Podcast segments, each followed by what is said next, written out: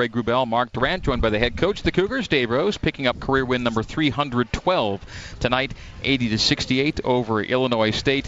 A lot of places we could start with, and, and while it is a team game and everybody contributed, how about Elijah Bryant's line tonight to 17 points, nine rebounds, nine assists in 39 minutes of play for you? Yeah, he he was really good, and I I think that uh, there are a lot of guys on our team that was good tonight. What I really was pleased with the most is how we came out and started the game. I mean, you, you, I, I don't know if you know pe- people really understand the challenge uh, emotionally sometimes uh, with your team and the schedule, and you know we tried as hard as we could to, to try to get this game in a different spot on the calendar, but it was the only place that really worked for us.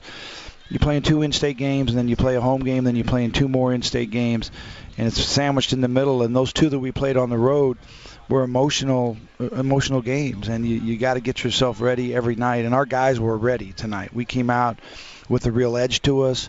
We executed really well on the offensive end. Uh, I think sometimes we were surprised a little bit of how open we were in that zone, uh, but we were patient. We shot the ball well in that thing, and then we defended. We defended really well. We we got the gaps, we got the post, we got uh, the contest on the three-point shots, and we went into halftime with a big lead. And then the second half was a little bit of a different story. But uh, the way we prepared and the way we executed in that first half is a really good sign for this group. The fact you essentially uh, I'm not going to say won the game in the first half, but the way you played in the first half, it gave you the cushion to play with to allow a good team like Illinois State to play a little better and still not really threaten you in the end. and end. They have to make threes to win. That's just how they're built. And uh, you know they have one guy that's you know pretty athletic and big in the post with his back to the basket. Um, and then the rest of the guys are, are built to get you out on the perimeter, and and uh, when you when you crowd them and, and pressure them, they're going to go right past you. Uh, and then you got to get help, and and then they're all built to be able to catch and shoot that thing. When you got nine guys on your scouting report and eight of them are wearing green jerseys in practice, which is a green light, they can shoot it, they can go. You know you got yourself uh, a real challenge, especially a team that makes 10 threes a game and so, you know, we held them to seven. Um, they shot 24, which is a little under their average. So, just the fact that we, we, we got that three point line uh, under control a little bit to our favor. It's one of the big goals of our year, of the year. I think I think that the three point line has always been a kind of a plus for us in the last couple of years. It's gotten away from us, and and I, I can see us actually uh, getting to where that's becoming a, an advantage for us, where we're making more than the other team, and they're they're not shooting as many uh, against us, and and that's uh, I think that's a good sign. Well, Coach, I thought it was an excellent win. Uh, uh, it's a important, good win for you, and the first half was terrific. You know, obviously uh, they they came back a little bit on you in the second half. How much as a coach in that situation when you're up big do you worry about uh, kind of the second half lapse, I guess if you'd call it there? Or do you just kind of shrug it off, or is that something you're really going to focus on, or how do, how do you deal with something like no, that? No, I think the most important thing it's a, obviously a real concern. I told the guys, hey, this is a a big part of learning. This is a journey that we're on, and you know we're going to hopefully we can play that well in the first half of every game and uh, but you do know that when you're playing a good team, RPI, the, the top 50 RPI team, that you're going to get an, an, exerted effort in the second half against them, and uh, you know you, you, you need to really be really be ready and prepared for it. I think that we can show them things offensively that where we're a little bit patient, especially later in the game. We executed really well the first nine ten minutes of that second half offensively, but I think defensively is where there was a, a real difference. We had some guys that were in a little bit of foul trouble. They didn't want to pick up that next foul so that they would come out of the game, and and those are all things that uh, you know we can we can learn from to be a little bit more mentally tough, a little better, more disciplined, and be able to play and play for each other, and and not you know maybe play so much for ourselves. TJ Haws scored 50% on his quiz questions on the coaches show last night, and then shot 50% today. Yeah. Uh, eight of 16 from the field. Really nice night for TJ. Uh, 20 points, led your team in scoring, and you kind of knew that was coming from him. And the four, the four of nine from three is, yeah. is really important because he's he's a very good three-point shooter, and and uh, I think you look at his his numbers though at home, he shoots 50% from the field at home, in, in, in the four games that we've played. So, you know, right now that's uh, that's a good thing. He comes back in here. He plays with a lot of confidence, shoots the ball well here, and uh, and uh, I was I was happy for Teach. I, you know, I, I'm really pleased with it. It sounds like you know you play 20 minutes and you get beat by 10 points in the second half, and so everybody's going away. Uh, you know, they kind of fell apart, or they didn't do this, they didn't do that. I mean, there there were so many things that we did well. I think that. Uh, emotionally we might have been a little bit spent and uh, and we need to be we need to be aware of that and, and, and execute a little bit better.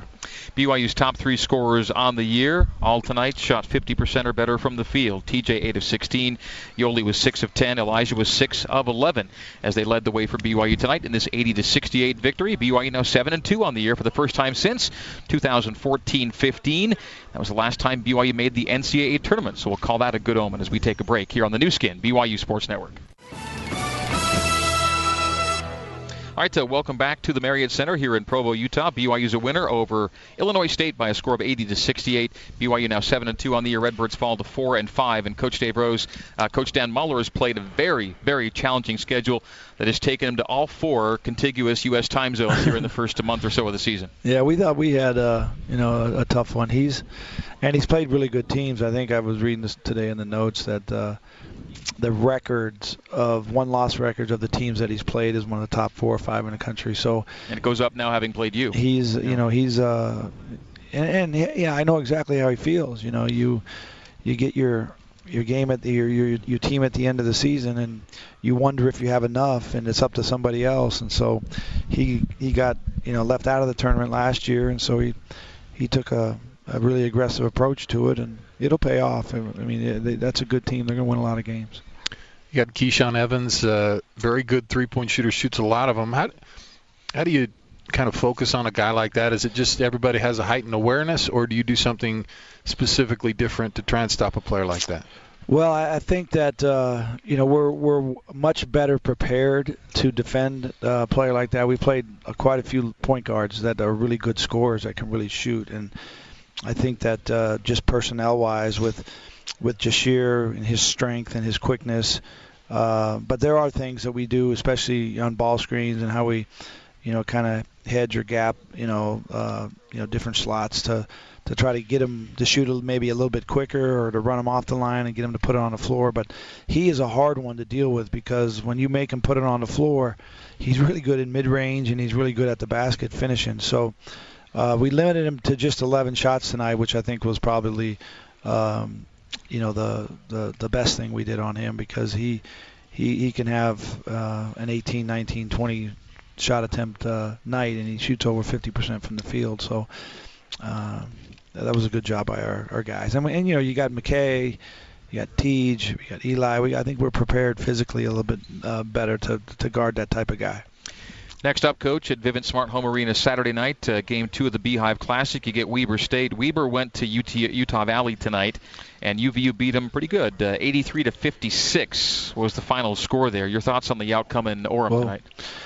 Well, you know we know how talented Utah Valley is. They've they've got uh, a senior dominated team, and they've got uh, you know size and they got depth, and so uh, that, you know that that's a really good win for Utah Valley. Weber State's another team that's going to win a lot of games, and they're going to, you know, vie for the cha- championship in their league, and so uh, you know that's a good win for Mark and you get the Wildcats this Saturday night, a team against which you've played well historically since you've been here.